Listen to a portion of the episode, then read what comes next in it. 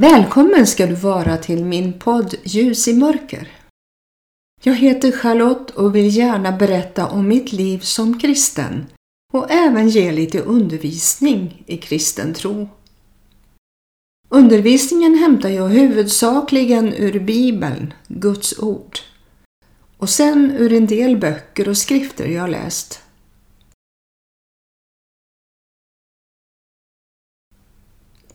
Jag hoppas att du har haft en fin och välsignad påskhelg.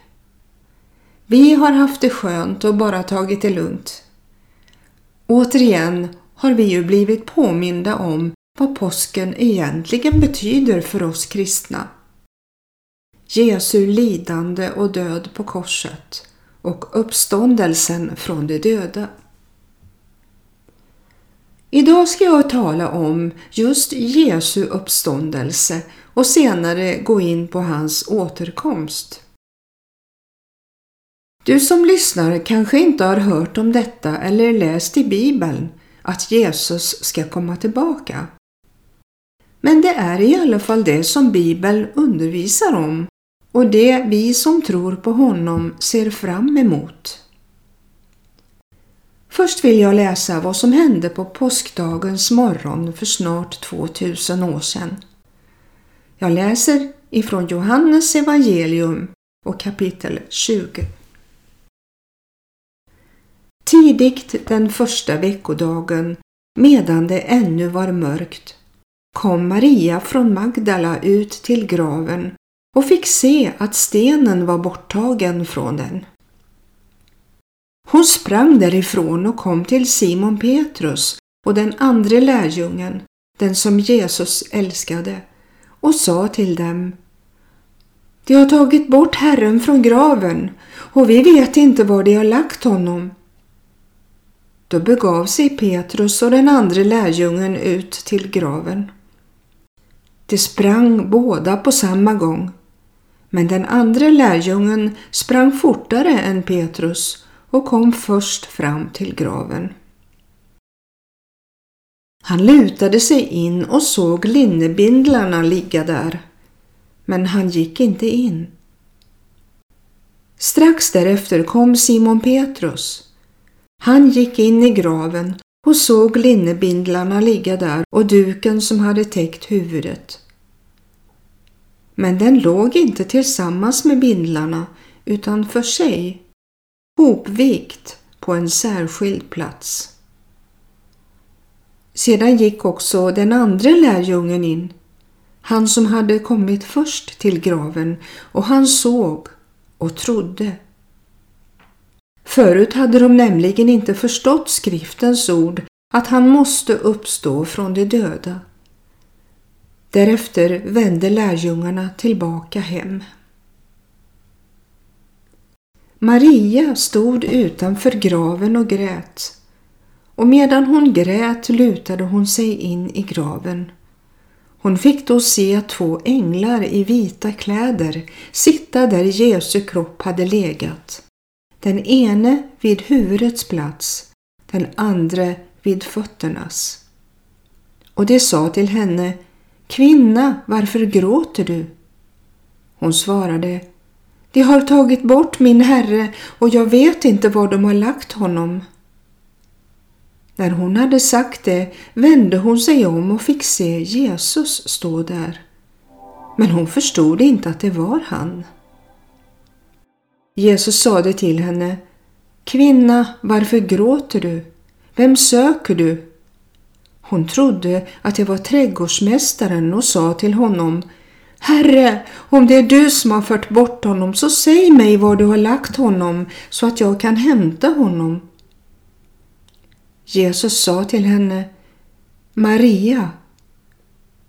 Då vände hon sig om och sa till honom på hebreiska Rabuni. Det betyder lärare. Jesus sa till henne Rör inte vid mig, ty jag har ännu inte farit upp till Fadern. En parentes i samband med detta. Några minuter senare tillät han några andra kvinnor att få röra vid hans fötter och en vecka senare fick Thomas röra vid honom. Bibeln King James version översätter den här versen Håll inte fast vid mig. Hon kunde inte hålla fast honom för han skulle gå till Fadern. Hans verk, inräknat uppståndelsen, var inte fullständigt innan han hade burit sitt blod in i den himmelska helgedomen. Om detta står det i Hebreerbrevet kapitel 9 och vers 12. Där står det att Jesus gick en gång för alla in i det allra heligaste. Inte med bockars och kalvars blod, utan med sitt eget blod och vann en evig återlösning. Jesus fortsätter. Men gå till mina bröder och säg till dem att jag får upp till min fader och er fader, till min Gud och er Gud. Maria från Magdala gick då och berättade för lärjungarna att hon hade sett Herren och att han hade sagt detta till henne. På kvällen samma dag, den första veckodagen, var lärjungarna samlade bakom låsta dörrar av rädsla för judarna. Då kom Jesus och stod mitt ibland dem och sa Frid vare med er. När han hade sagt detta visade han dem sina händer och sin sida och lärjungarna blev glada när de såg Herren. Jesus sa än en gång till dem Frid vare med er. Som Fadern har sänt mig sänder jag er. Efter sin uppståndelse på första veckodagens morgon visade sig Jesus först för Maria från Magdala, som han hade drivit ut sju onda andar ur. Hon gick och berättade det för dem som hade varit tillsammans med honom och som nu sörjde och grät. Men när de hörde att han levde och att hon hade sett honom trodde de inte på det. Vem var då Maria från Magdala? Maria från Magdala eller Maria Magdalena var en av de kvinnor som jämte lärjungarna följde Jesus. Maria Magdalena var enligt Bibeln den som fann Jesu grav tom och den första som vittnade om hans uppståndelse. Hon fanns också bland dem som stod vid korset när Jesus dog. Det som är så fascinerande är att Jesus visade sig först för en kvinna. På Jesu tid, när Nya testamentet skrevs, hade kvinnan en undanskymd plats.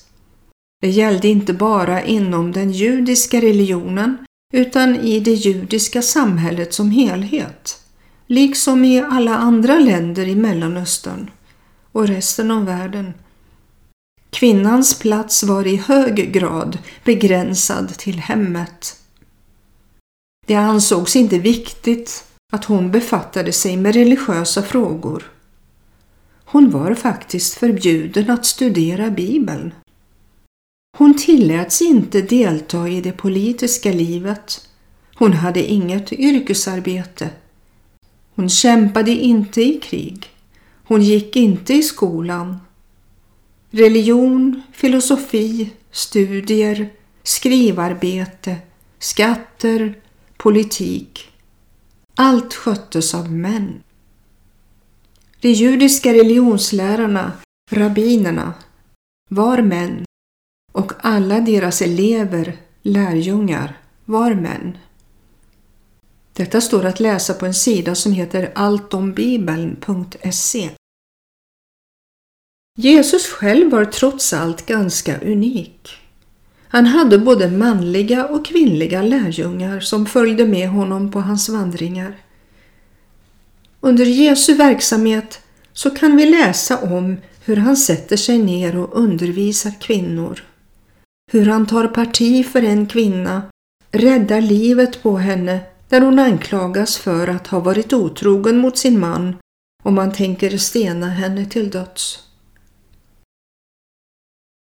När Jesus blev korsfäst och avrättades flydde nästan alla hans manliga lärjungar. Men kvinnorna stod kvar vid korset. Det var kvinnor som upptäckte att graven var tom. Det var en kvinna, Maria från Magdala, som först berättade att Jesus hade uppstått från de döda. I det samhälle och den tid där aposteln Paulus levde var det män som var präster och lärare.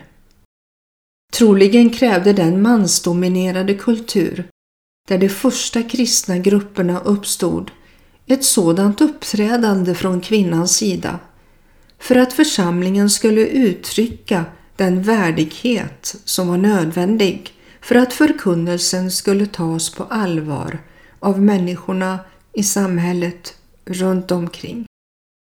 Det ska sägas att Paulus på andra ställen understryker alla människors, mäns och kvinnors, lika värde. Exempelvis i Galaterbrevet kapitel 3 och 28 där det står Här är inte jude eller grek, slav eller fri, man och kvinna. Alla är ni ett i Kristus Jesus. Gud inspirerade Petrus vad som står i profeten Joels bok och kapitel 2 där det står att i framtiden, i vår tid, skulle kvinnorna inte alls tiga i församlingen utan tvärtom tala därför att Gud vill det. Och det skall ske i de sista dagarna att jag utgjuter min ande över alla människor. Era söner och döttrar skall profetera. Och det står om det i Apostlagärningarna kapitel 2 och 17. Jag vill fortsätta att läsa om när Jesus tog med sig sina lärjungar innan han skulle ta avsked och fara upp till Fadern. Jag läser från Apostlagärningarna kapitel 1. Så här skriver författaren till Lukas evangeliet som också skrev Apostlagärningarna. I min förra skrift, käre Teofilus, skrev jag om allt som Jesus gjorde och lärde, fram till den dag då han blev upptagen till himlen, sedan han genom den helige Ande hade gett sina befallningar åt apostlarna som han hade utvalt. Han visade sig för dem efter sitt lidande och gav dem många bevis på att han levde. Då han under 40 dagar lät sig ses av dem och talade med dem om Guds rike. Vid en måltid tillsammans med apostlarna befallde han dem Lämna inte Jerusalem utan vänta på vad Fadern har utlovat. Det som ni har hört av mig. Ty Johannes döpte med vatten. Men ni skall om några dagar bli döpta i den helige Ande. Jesus bad lärjungarna att vänta tills de blivit beklädda med kraft. Och detta skulle ske när den heliga Ande blev utgjuten över dem. Då skulle de få bli vittnen, berätta vad de hade sett och hört tillsammans med Jesus. Den heliga Ande kallade Jesus för Hjälparen, på grekiska parakletos och han skulle komma när Jesus inte var med här på jorden längre. Det finns sju utsagor om Hjälparen, den helige Ande. Nummer ett. Han skall bli kvar hos och i det troende. Nummer två. Han skall undervisa och påminna om Jesu ord. Nummer tre. Han skall vittna om Jesus. Nummer fyra. Han skall överbevisa världen om synd. Och nummer fem. Han skall vägleda de troende till hela sanningen genom att ta av det som är mitt och förkunna för er, som Jesus sa. Och nummer sex. Han skall förhärliga Jesus. Och nummer sju. Han skall förkunna om vad som kommer att ske. Jesu himmelsfärd. När de nu var samlade frågade lärjungarna honom Herre, är tiden nu inne för dig att återupprätta riket åt Israel? Han svarade dem det är inte er sak att veta vilka tider och stunder som Fadern i sin makt har fastställt. Men när den heliga Ande kommer över er skall ni få kraft och bli mina vittnen i Jerusalem och i hela Judeen och Samarien och ända till jordens yttersta gräns.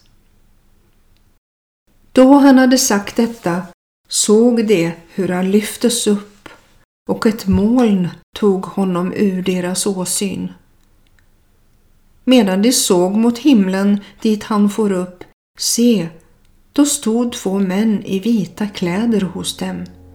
Och de sa, ni män från Galileen, varför står ni och ser mot himlen? Denne Jesus som har blivit upptagen från er till himlen, han skall komma igen på samma sätt som ni har sett honom fara upp till himlen. Nu var det återigen två änglar som uppenbarade sig. Först när Jesus hade uppstått, då de visade sig för Maria från Magdala. Och nu var det inför lärjungarna när Jesus for upp till Fadern i himmelen för att bli förhärligad. Jesus försvann inte från den här världen i hemlighet. Han blev upptagen till himlen medan lärjungarna såg på. De två vitklädda männen sa att denne Jesus skulle komma igen på samma sätt som han farit upp till himlen. Och enligt profeten Sakarjas bok kapitel 14, vers 4 till samma plats, till Oljeberget. När Jesus talade om den helige Ande, att han var vår hjälpare, så är det så att vi också ska vara beroende av den helige Ande för att föra vidare det verk som Jesus kom till jorden för att påbörja. Vi varken ska eller klarar av att göra det utan den helige Ande, Hjälparen. Därför är det så viktigt att ta emot den heliga Ande i våra liv så vi blir uppfyllda av kraft för detta. Lärjungarna fick uppleva dopet i den heliga Ande på pingstdagen. Om det står det talas om i kapitel 3 i Apostlagärningarna. När Jesus hade blivit korsfäst hade de gömt sig bakom låsta dörrar för att de var rädda för judarna. Efter sin uppståndelse kom Jesus och stod ibland dem och sa Frid vare med er. Som Fadern har sänt mig, så sänder jag er. När sedan Jesus hade farit upp till himlen från Oljeberget så vände de tillbaka till Jerusalem och upp till det rum i övre våningen där de brukade uppehålla sig. Där var de för att vänta på att få bli beklädda med Andens kraft som Jesus hade lovat dem. Dit kom också Jesu moder och bröder och flera andra som hade vandrat med Jesus och blivit hans efterföljare. Omkring 120 personer. När pingstdagen hade kommit, tio dagar efter Jesu himmelsfärd, så kom plötsligt ett dån som när en våldsam storm drar fram och det fyllde hela huset där de satt. Tungor som av eld visade sig för dem och fördelade sig och satte sig på var och en av dem.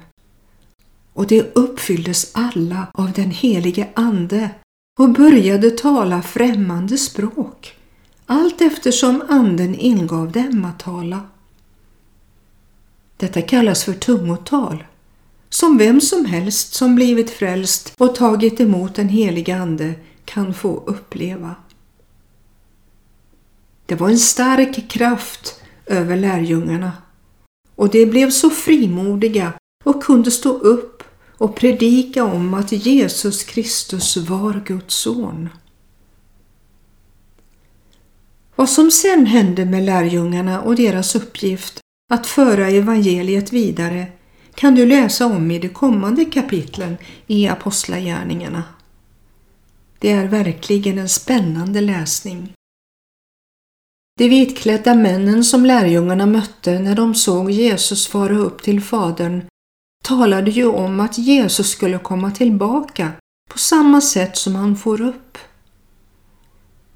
Detta är ett av Bibelns huvudämnen och texten går som en röd tråd genom Guds ord.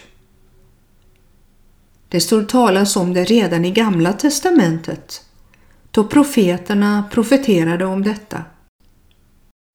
I alla kyrkor och samfund så bekänner man tron på Jesu återkomst. I den apostoliska bekännelsen som är vanligast i vårt land så bekänner vi att Jesus är uppstigen till himmelen, sittande på allsmäktig Gud faders högra sida. Därifrån igenkommande till att döma levande och döda. Ingen utom Gud Fadern vet när Jesus ska komma tillbaka. Inte ens Jesus själv eller änglarna. Så här står det bland annat i Första Thessalonikerbrevet kapitel 4 och vers 16. Ty när en befallning ljuder, en ärkeängels röst och en Guds basun, då skall Herren själv stiga ner från himlen och först skall de som dött i Kristus Jesus uppstå. Därefter skall vi som lever och är kvar ryckas upp bland moln tillsammans med dem för att möta Herren i rymden. Och så skall vi alltid vara hos Herren. Här har vi ett av de ställen som tydligast visar vad som kommer att ske med de troende vid Kristi återkomst. Nummer ett, uppståndelse. Och nummer två, förvandling. Och det står i första Korinthierbrevet kapitel 15 och 53. Ty detta förgängliga måste kläs i oförgänglighet och detta dödliga kläs i odödlighet. Då skall det ord fullbordas som står skrivet Döden är uppslukad och segern vunnen. Och nummer tre, uppryckande. Detta är vad som händer dem som är frälsta och Jesu Kristi efterföljare. Därför är det så viktigt att ta vara på tiden då Herren söker oss och manar oss att bli Guds barn. Vi måste också vara vakande och bedjande så att vi inte lever i synd och orättfärdighet. Så här står det i Första Thessalonikerbrevet kapitel 5, verserna 1 till och med 11. Om tider och stunder, bröder, behöver vi inte skriva till er. Ni vet själva mycket väl att Herrens dag kommer som en tjuv om natten. När folk säger fred och trygghet, då drabbas de av undergång. Lika plötsligt som smärtan kommer över en kvinna som skall föda. Och det slipper inte undan. Men ni, bröder, lever inte i mörker så att den dagen kan överraska er som en tjuv. Ni är alla ljusets barn och dagens barn. Vi tillhör inte natten eller mörkret. Låt oss därför inte sova som de andra utan hålla oss vakna och nyktra. Ty de som sover, de sover om natten och de som berusar sig är berusade om natten. Men vi som hör dagen till, låt oss vara nyktra, iförda tron och kärleken som pansar och hoppet om frälsning som hjälm. Ty Gud har inte bestämt oss till att drabbas av vredesdomen utan till att vinna frälsning genom vår Herre Jesus Kristus. Han har dött för oss för att vi ska leva tillsammans med honom, vare sig vi är vakna eller insomnade. Uppmuntra därför varandra och uppbygg varandra så som ni redan gör. må vi alla vara redo när Herren kommer för att hämta oss. Hans vilja är att alla skall bli frälsta och komma till kunskap om honom. Gud välsigne dig.